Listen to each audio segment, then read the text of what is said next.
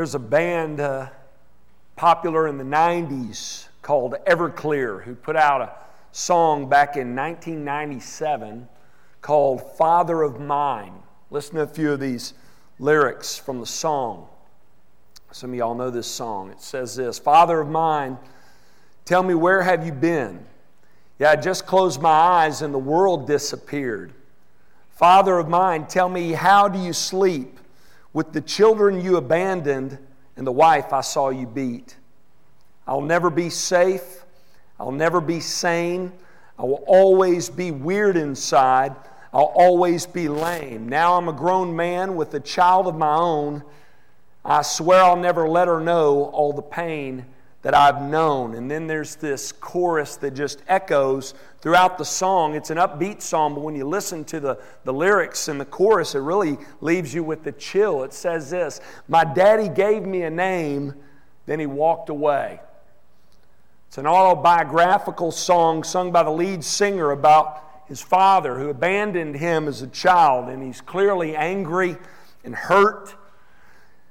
He sings these lyrics over and over again. My daddy gave me a name, and he walked away from a young age, we all feel as if our parents at some level have, have committed to us. They have, they have committed to love us. They have committed to invest in us. They have committed to protect us no matter what. But unfortunately, some people, maybe some of you, have experienced the brokenness of that, pro- that, that promise. And that leaves pain, doesn't it? It hurts.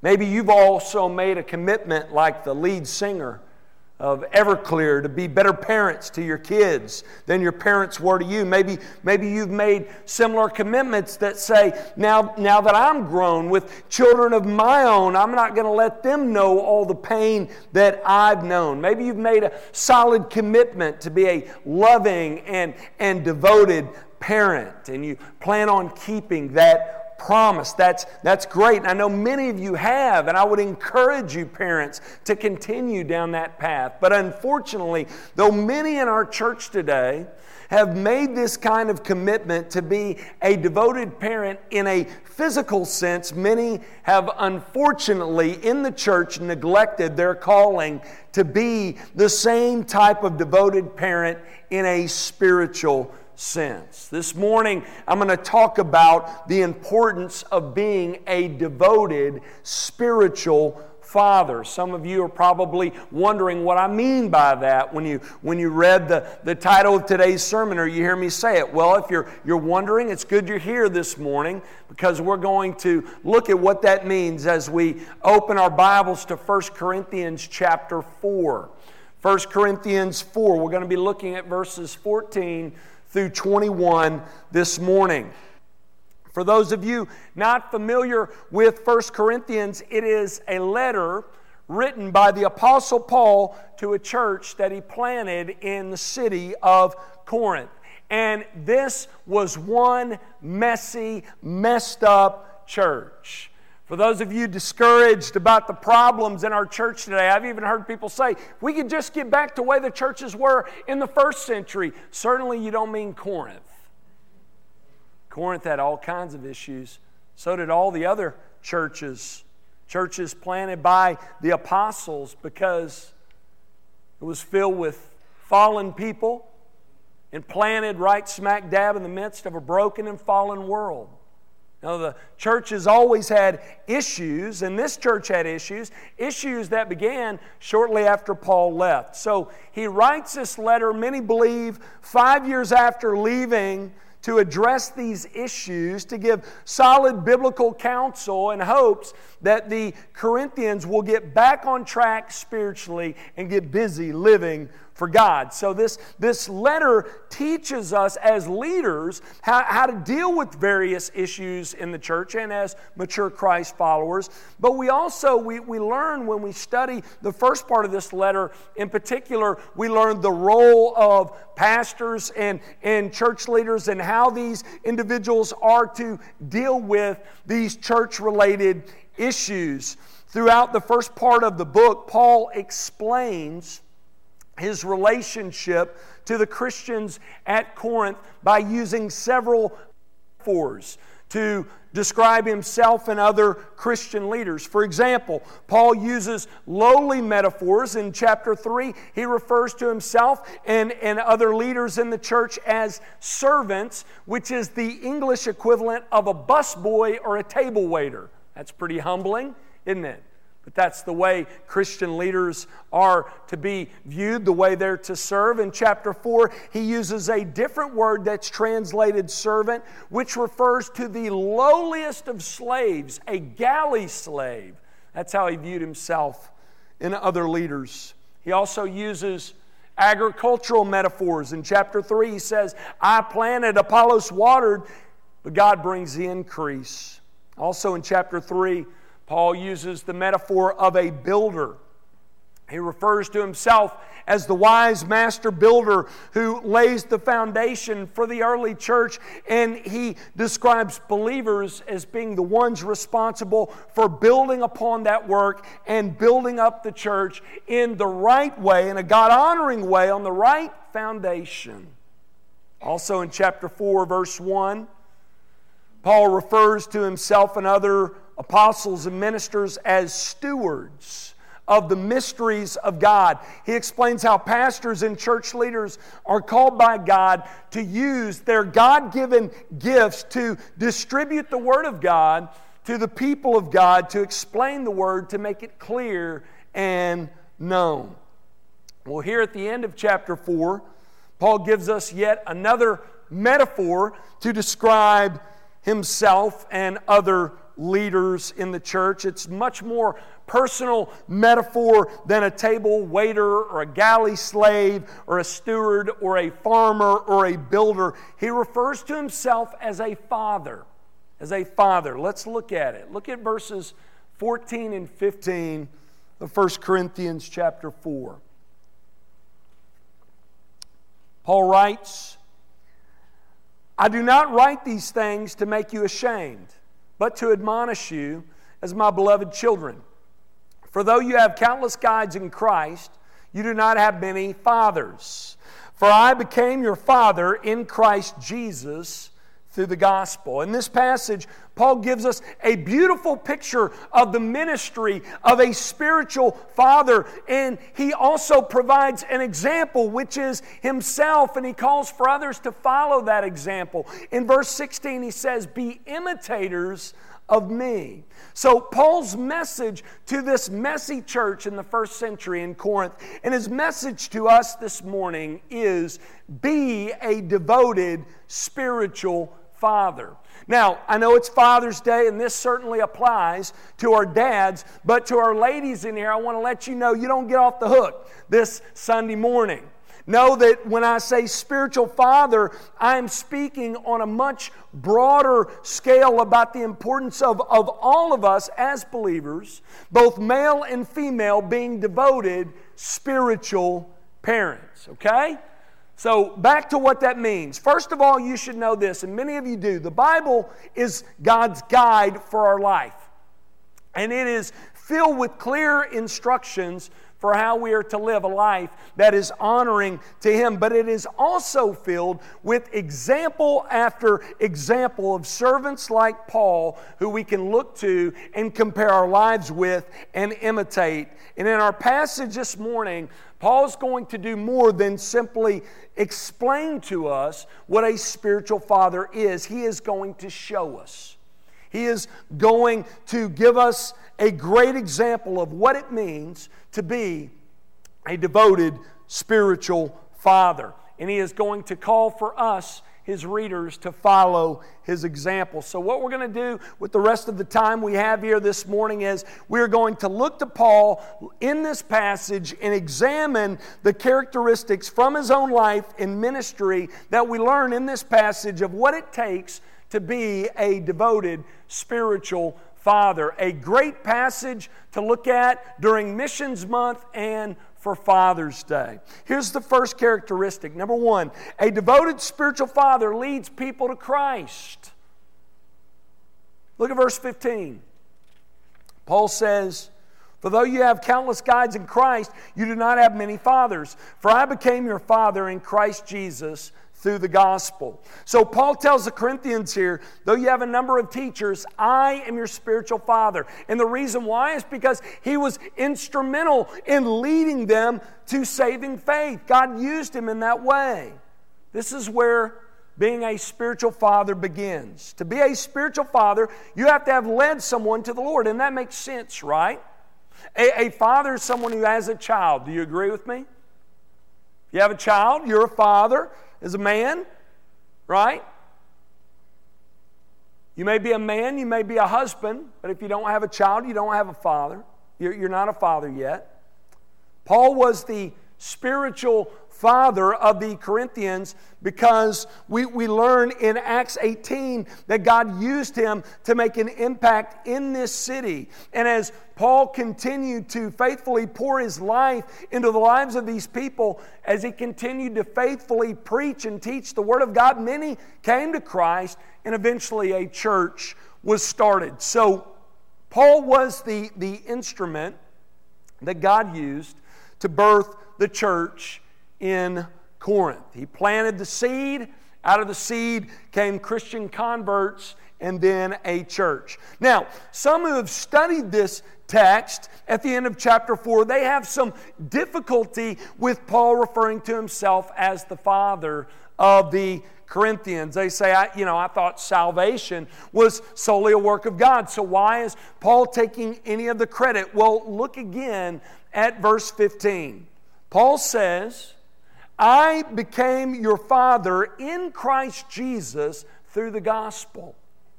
There are two essential agents mentioned here by Paul in verse 15, other than himself, Christ and the gospel. Paul rightly recognizes no one comes to saving faith apart from Christ and the gospel. The gospel makes salvation understandable, and the person and work of Christ makes salvation possible, but there is also a human agency in salvation. Let me ask you this when Christ asked for his disciples to pray to the Lord of the harvest, did he say, pray to the Lord of the harvest that God would come down in an obvious and, and visible way? Pray for him to directly save people. Is that what he says? You'll learn what he says this week in your scripture reading. Did he say this? Pray to the Lord of the harvest to write the gospel message in the clouds or speak the message audibly from heaven for all to hear. Say no. What he says is pray to the Lord of the harvest to send out laborers. Jesus also said in Matthew 28 that his followers are to go and make disciples. Acts 1:8 he calls for them to be his witnesses, believers while salvation is a work that only God does. God uses his people as instruments for his redemption. We are called to be his witnesses. So, to be devoted spiritual parents, you must first have spiritual children. To have spiritual children, you must take this message, the gospel message, and push it out and make it known. It's what all of us are called to do. Now, it's up to God to save. I truly believe if you're a faithful witness first to your kids in the home. Don't you dare share Christ other places if you're not also doing it in the home. You need to be doing it in both, but the home is to be priority one, your kids and your family, then your friends and your coworkers.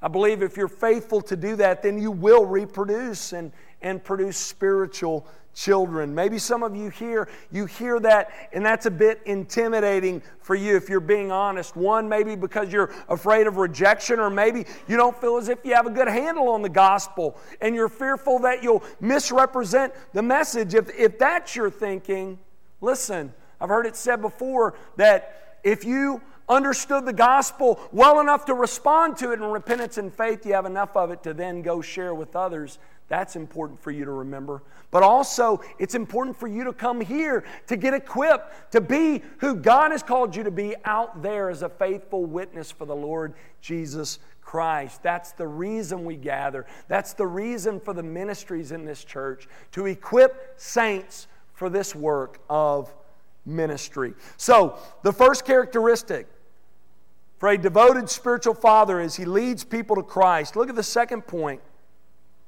A devoted spiritual father also lovingly corrects God's people. Look back up at verse 14. Paul says, I do not write these things to you to make you ashamed, but to admonish you as my beloved children.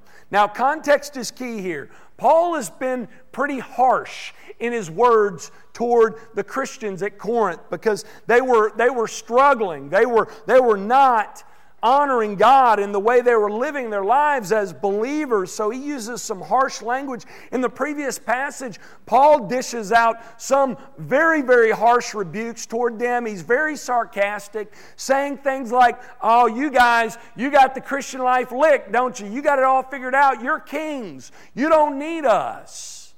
Very sarcastic. Sometimes that's needed. I'm sure upon reading that, some, I don't know this for sure, but some of them might have been wanting to wash their hands of Paul. Remember, they were a prideful people.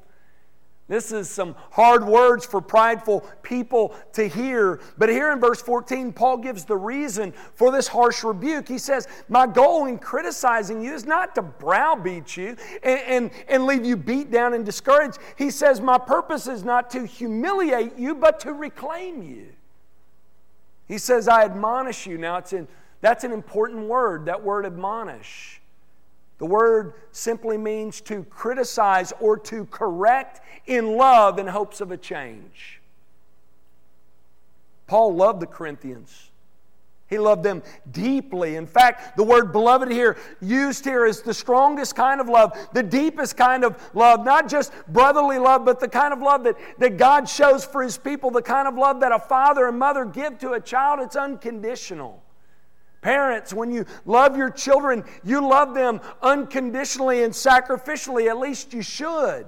Meaning that you love them more than your own life. You also love them with understanding. A father or mother who loves their children struggles to understand their child so they can meet his or her needs. I know I did that when ours were young before they could verbally communicate what they wanted. I would get down on their level, try to figure out what it was that was ailing them, what, what it was that was troubling them, so that I could meet that need. You also love them with patience. Now, I know our patience is tested, parents, right? Oftentimes. But you don't just write your kids off, say you're on your own from here on out, though you may feel like it at times.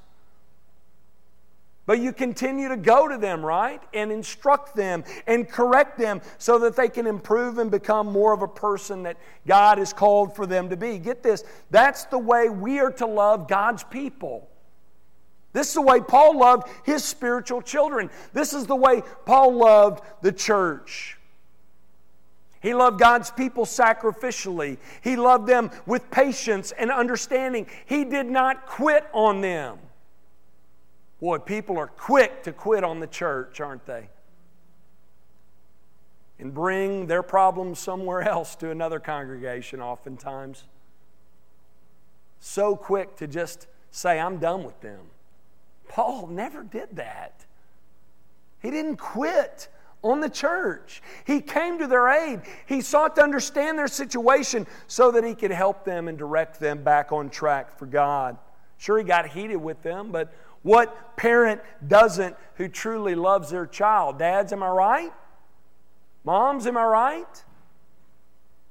Same is true with spiritual children. That's why Paul says, I admonish you, I, I, I correct you, I criticize you because I love you and because I want to see a change in your life.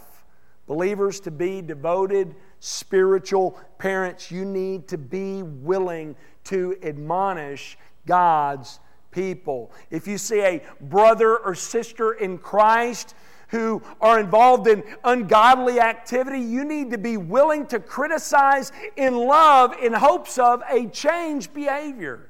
Now, you need to be tactful in the way you go about it, right? You need to say things in the right way at the right time and with, with, the right intent, or you may get the wrong response. But you should not refuse to rebuke someone in love in order to reclaim them. And, believers, you need to be willing to be on the receiving end of that when it's needed so that you can grow in godliness. Solomon says in Proverbs 13, verse 1 A wise son hears his father's instruction, but a scoffer does not listen to rebuke. You know what a scoffer is? It's a prideful fool who doesn't respect anybody, thinks he's got it all figured out. That's what a scoffer is. Solomon says it's foolish to be that way. Don't be like the scoffer. Be like those willing to receive instruction. Be willing to be rebuked and know that when it's done in love, it's done for your good. Do you realize that there is grace in rebuke? There is. When we're rebuked, we can see things when it's done in love and when it's done with clear insight. We can see things going on in our heart that we may be blinded to. God can show us things that are not right with us through rebuke, but oftentimes we just ignore it or, or we don't give it out. People continue in, in ignorance. Don't be that way. Learn from Paul. This is an important part of a spiritual father's work. Believers, let me ask you this morning do you love God's people this much? Think about your, your closest friend or family member who's a believer, or maybe it's someone you've led to Christ. Let me ask you do you care about them enough to correct them in love when they're in the wrong so that they can be all who God has called for them to be? For those on the other end, let me tell you, you need friends like that. Those types of friends should be your best friends Solomon calls those people wise. Wise. It's very important. Can you imagine what our church would, would look like if we would lovingly correct our brothers and sisters in Christ who are close to us, and if we would humbly accept correction so that we can be more of who God's called us to be? Can you imagine what the church would look like if that were taking place? May that be true of us. Next, a devoted spiritual father sets a good example for God's people.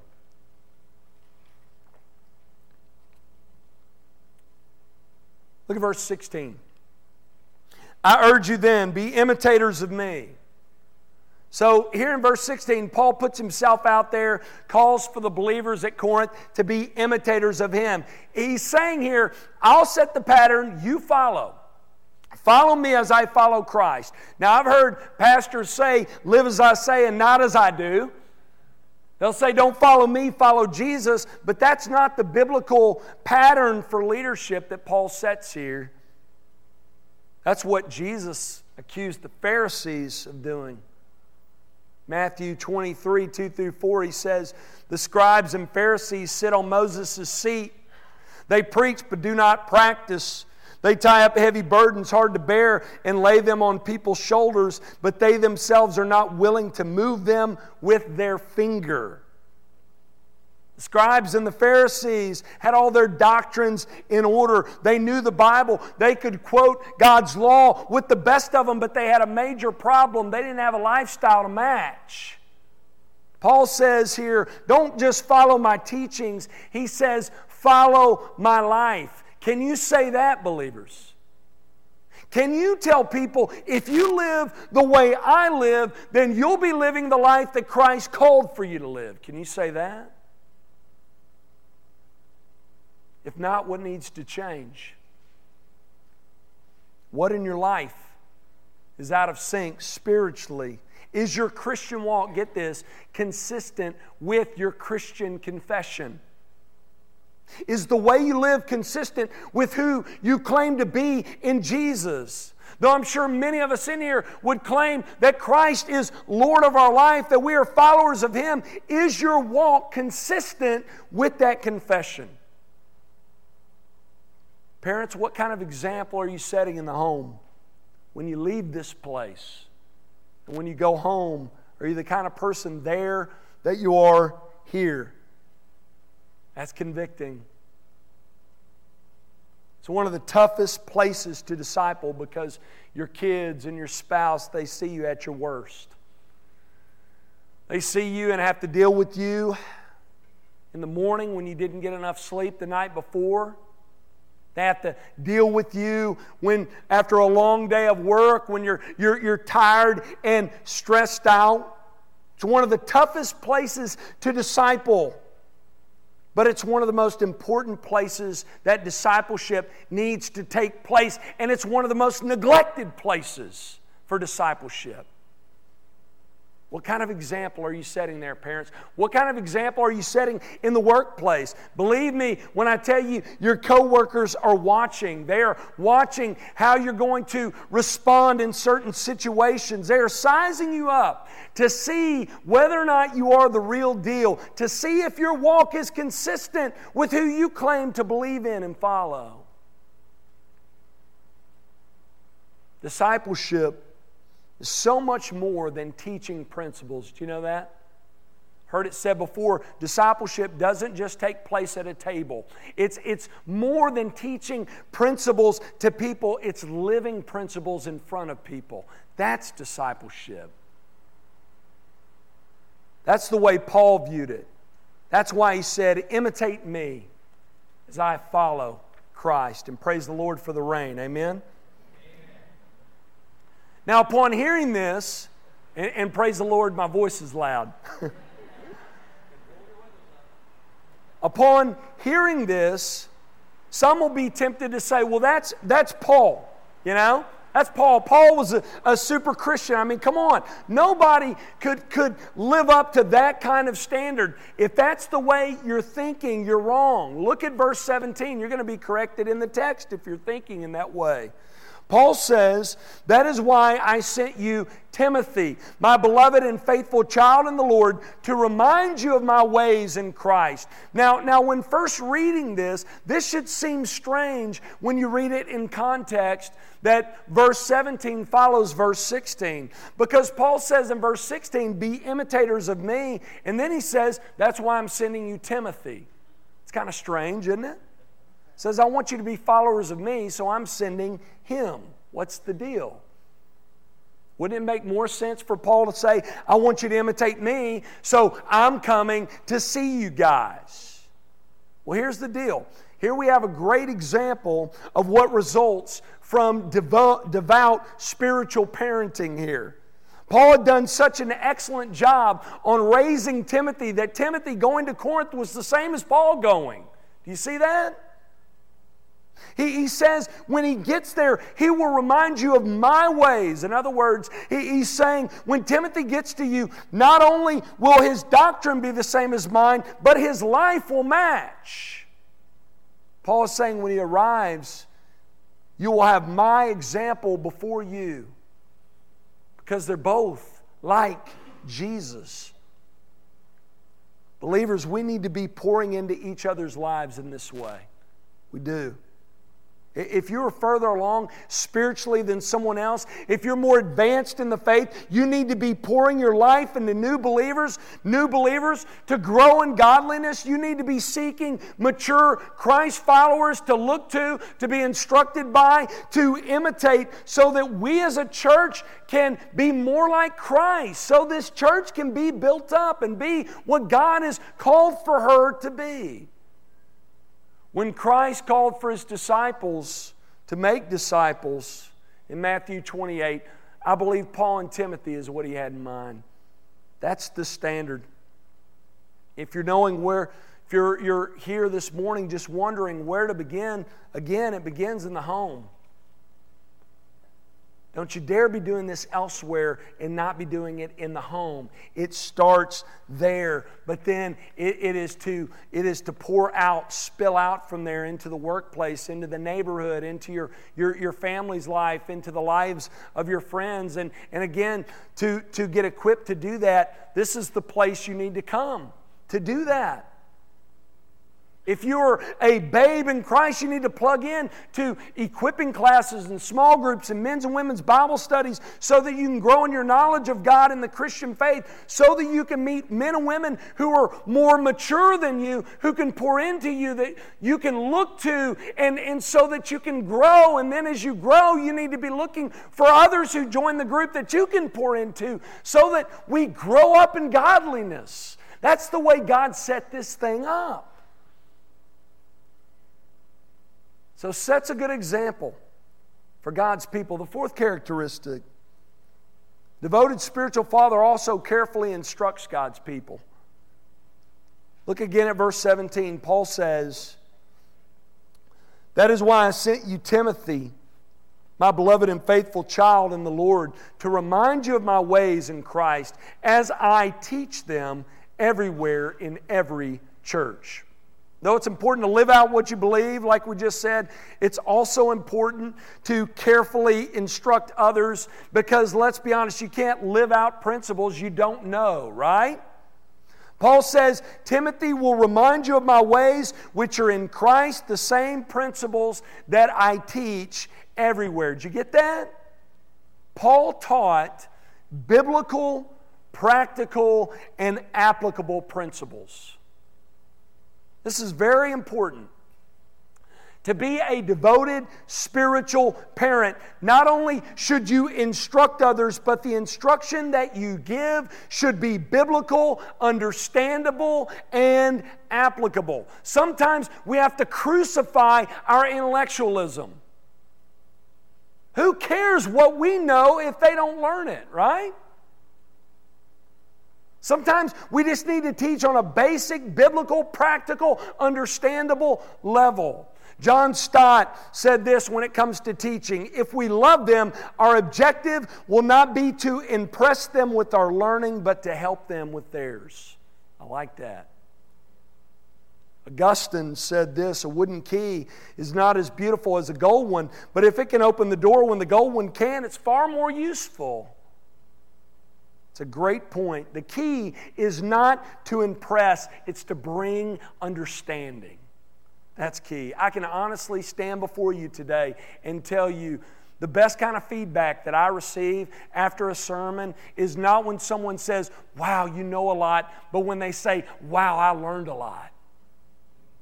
I now know what this text is saying, and I know how I'm to live in light of that text. Best compliment in the world. Now, this takes time. It takes time, lots of study to be able to understand the message in a way to kind of put it in an accurate way, but, but in, a, in a basic, practical way so it can be received and applied. But it's worth the time, isn't it? It's worth the investment. We need to be pouring into God's Word in that way so that we can in turn instruct others, not to impress, but to educate, to equip. Believers, though we have said already, this church needs more gifted teachers. We, we have praised our teachers in the past. We need more gifted teachers for our children and, and youth and adults and small groups and, and, and Bible studies. And I'm praying for more. We need teachers who know the Bible and can communicate it accurately and understandably and applicably. So, a devoted spiritual father is one who leads people to Christ lovingly corrects, sets a good example for, and carefully instructs God's people. And last point here a devoted spiritual father effectively disciplines God's people.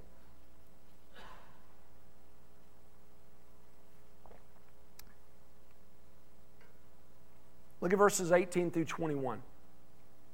Paul says, Some are arrogant. Now he's, he's getting pretty colorful with his words here. As though I were not coming to you. But I will come to you soon if the Lord wills, and I will find out not the talk of these arrogant people, but their power. For the kingdom of God does not consist in talk, but in power. I love that. Underline that. What do you wish? Shall I come to you with the rod or with love in a spirit of gentleness? There are times when a father has to discipline his child, right? It's written in the job description of the parents that they at times must exercise discipline. This is important because you know what happens with the child who goes without discipline? They become arrogant, they become unruly, they begin to think they're above such discipline. That's exactly what has happened to the Christians in Corinth. They had become arrogant in Paul's absence. He says here in verse 18 that very thing. Some of you are arrogant, as though I were not coming to you. The Corinthians thought they were something. They thought they were above being disciplined by someone like Paul. They thought of themselves as mature. They thought Paul might be intimidated in their presence, maybe impressed by how spiritual they were. They felt as if they had a handle on the scriptures. They, they each had their own leader they followed. There was some who said, We follow Apollos, others, we follow Peter. There was even a Jesus group. But they were all divided. Paul was not impressed. He says in verse 19, If it be possible, if the Lord wills, I'm coming. We'll see who's all talk and we'll see who's the real deal. We'll see those whose Christian walk is consistent with their Christian confession. He says, For the kingdom of God does not consist in talk, but in power. In other words, words are cheap. Talk is cheap. When I come, I'll be able to see who exhibits true Christian character, who's a true member of the kingdom of God, who's authentic, not by lofty words, they had a lot of those, but by examining one's life. How would you measure up, believers? Not by your words, but if someone examines you by your actions. Verse 21, Paul gives them a choice of how he's to come to them. This sounds like a parent. With love and a spirit of gentleness or with the rod? He says, How do you want me to come? Notice the question remains open ended because the choice belongs to the Corinthians. Parents, you ever say this to your kiddos? Choice is yours. You can obey me and everything will be great, or disobey and face the consequences, right? Why do we give our children these options? Hopefully, it's to see them obey no matter what, because that's what God's called for them to do. When you allow them to continue in disobedience, you're showing them that it's okay to disobey God because God calls for them to honor you. That's why when you allow them to go without discipline, it's not good for you and it's not good for them. And it's not good for our brothers and sisters in Christ. Paul was not okay with his spiritual children continuing in disobedience toward God and basically says, You guys are going to obey, but it's your choice whether it's going to be the easy way or the hard way. Believers, we need to be speaking into one another's lives in this way like this in love, but sternly at times. We, we, we need at times to be hard on one another, not because we want to rule over someone else, but because we love one another and again want to see people living the life that God has called for them to live. So, to be a devoted spiritual father, you must willingly discipline God's people. Let me end with this. Though many of the Corinthians were clearly wrong in Paul's day, though, though many of them needed to be corrected because of, of their, their attitudes and actions, here's the truth Scripture says all of us, without exception, have sinned against God. Every one of us. We have all failed to measure up to meet God's perfect standard, and we all deserve, get this, His rod of discipline, His judgment. Yet, though that's the case, though God is a just God who hates sin and punishes sin, He is also a God of love and mercy and grace. And He demonstrated that for us by sending His Son, who emptied Himself, who left the riches of heaven, became one of us, took on flesh. He lived for us. He fulfilled all righteousness for us, and He suffered and died and rose again so that we through faith alone, in Him alone, could be forgiven and restored to a right relationship with the living God. Jesus, get this, He endured God's punishment for us He was without sin, but he took that punishment on himself that, that was reserved for us. God's rod of discipline in our place. As we sing in here on occasion, Christ was crushed by God for us so that we, through faith alone in him alone, might not have to be crushed so that we, through faith alone, in Christ alone, can move from being enemies of God to being children of His. That's the gospel. It's wonderful news. And it can be wonderful news for you today. If you can, if you would confess your sin, if you would forsake that sin and make Christ Lord of your life. Before you can, you can live a life honoring to God, you must first be made right with Him through His Son, Jesus. And the only way to do that is forsake your ways, stop going at life on your own, and look to His Son, Jesus, and bow your knee to Him and make Him your Lord. If you've never made that decision, I pray that you would today. Would you pray with me?